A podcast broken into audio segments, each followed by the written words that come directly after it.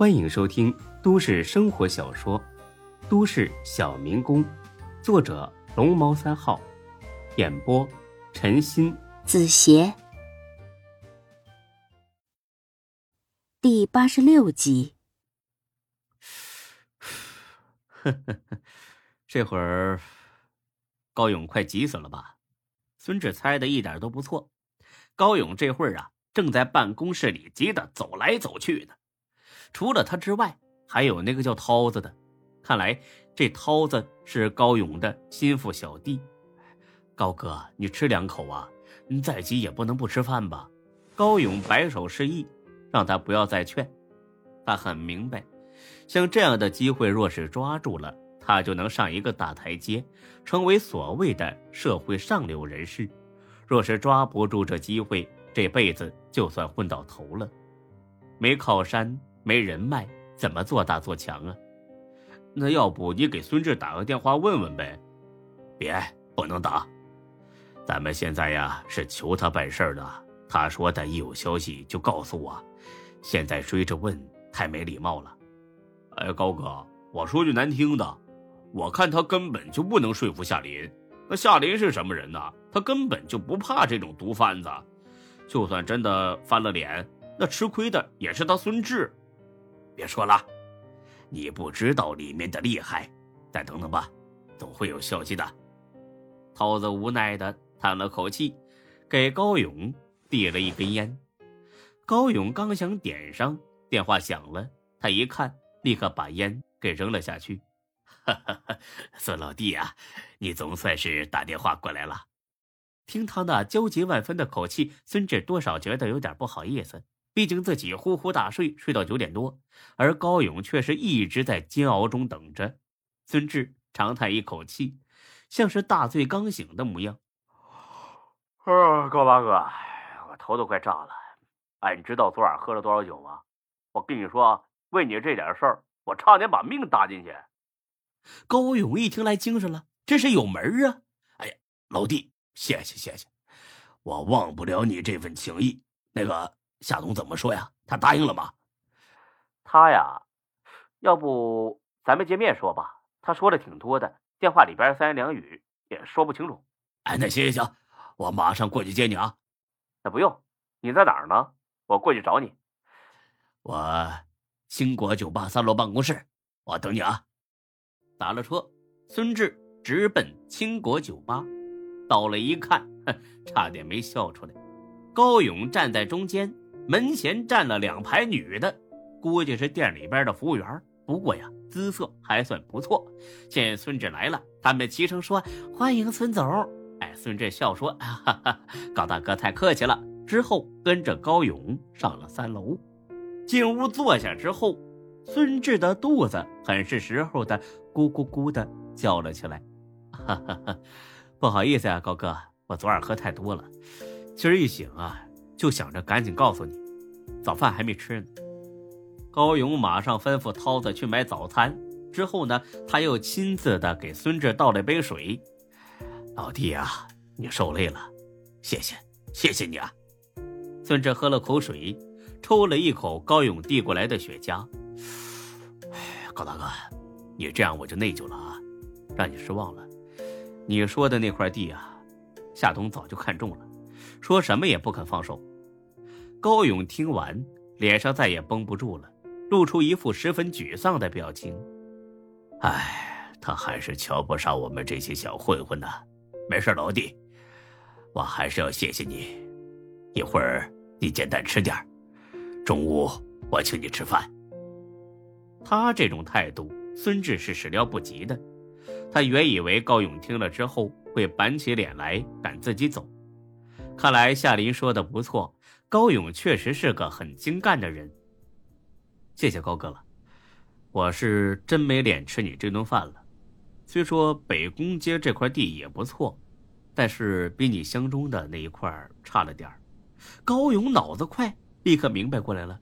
本来垂头丧气的他，一下子又来了精神。啊，苏老弟，你你你说什么？啊，夏董不放你相中的那块地，但是愿意呢。把北宫街附近的一块地让出来，那块地大概有十几亩吧。高勇听完，一下子站了起来：“ 真的？真的？”高勇高兴的有点不知所措。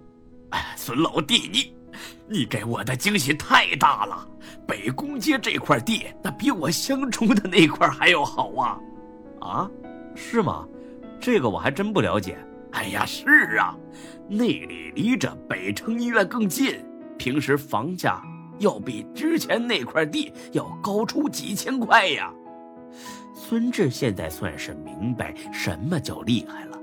高勇只是看到了眼下的行情，看到了别人都能看到的东西，而夏林却掌握了更多至关重要的秘密，寻常人根本就不会接触到。但是能带来巨大经济效益的秘密，孙志当然不能把这些话告诉高勇。当然了，夏董要三成的利润，这一点高哥没意见吧？哎呀，没有没有没有，绝对没有啊！还有你孙老弟那两成，我也没意见。你要是不放心，咱们可以签个合同。哎呀，不用，我信得着高哥。哎，老弟呀，谢谢你了，真的。高勇。真是真诚地表达了自己的谢意。涛子提着鸡鸭鱼肉进来了。孙志昨晚喝多了，这一大早啊，只想喝个汤暖暖胃，哪里能吃得下这么油腻的东西呢？孙志只觉得一阵恶心，肚子里边翻滚起来。哎呦，厕所在哪儿呢？呃，那边就是。孙志冲了进去，连门都来不及关，就吐了个天昏地暗。高勇也不嫌脏。一个劲儿的给他拍后背，足足吐了有五分钟，孙志这才站起来。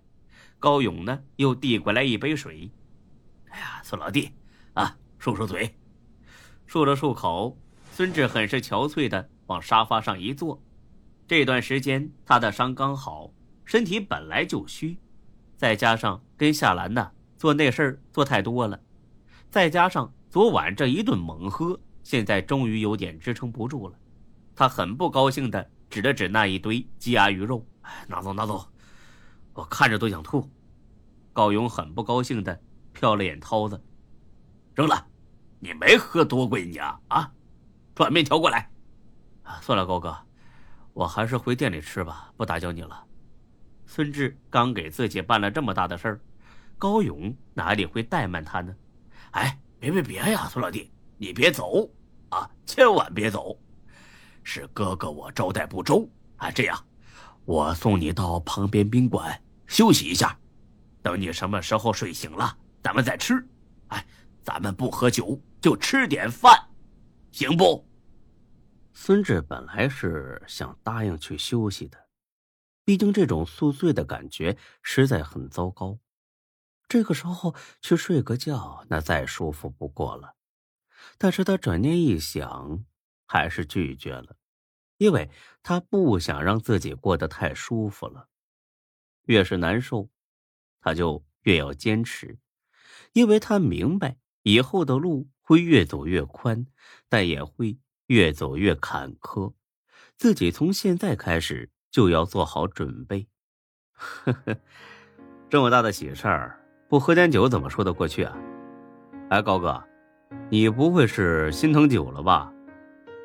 经过这一件事儿，高勇对孙志的好感倍增，哪会舍不得这酒瓶子呢？他真的是为孙志着想，让他休息休息。老弟呀，你喝多少我这也有，我是担心你身体受不了啊。哎呀，没事我受得了，你尽管安排就是了。好，好，好，桃子，你快去安排。老弟啊，还有点时间呢，要不你去里屋稍微躺一会儿？不了，我这个人呢是很爱惜时间的，我的理念就是活着无需多睡，死后自会长眠。哎，高哥，你这店儿啊，我还是第一次来呢，你忙你的啊，我自己下去玩玩，吃饭的时候你喊我就行。高勇本想陪着，又怕孙志放不开，只好答应了。现在正好是上午十点多，但是一楼的大厅里竟然有很多的客人。孙志不知道，这是 J 市唯一一家在白天营业的酒吧。光从这一点，或许也能看出高勇的过人之处。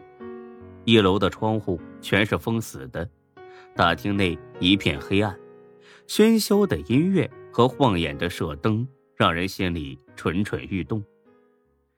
本集播讲完毕，谢谢您的收听，欢迎关注主播更多作品。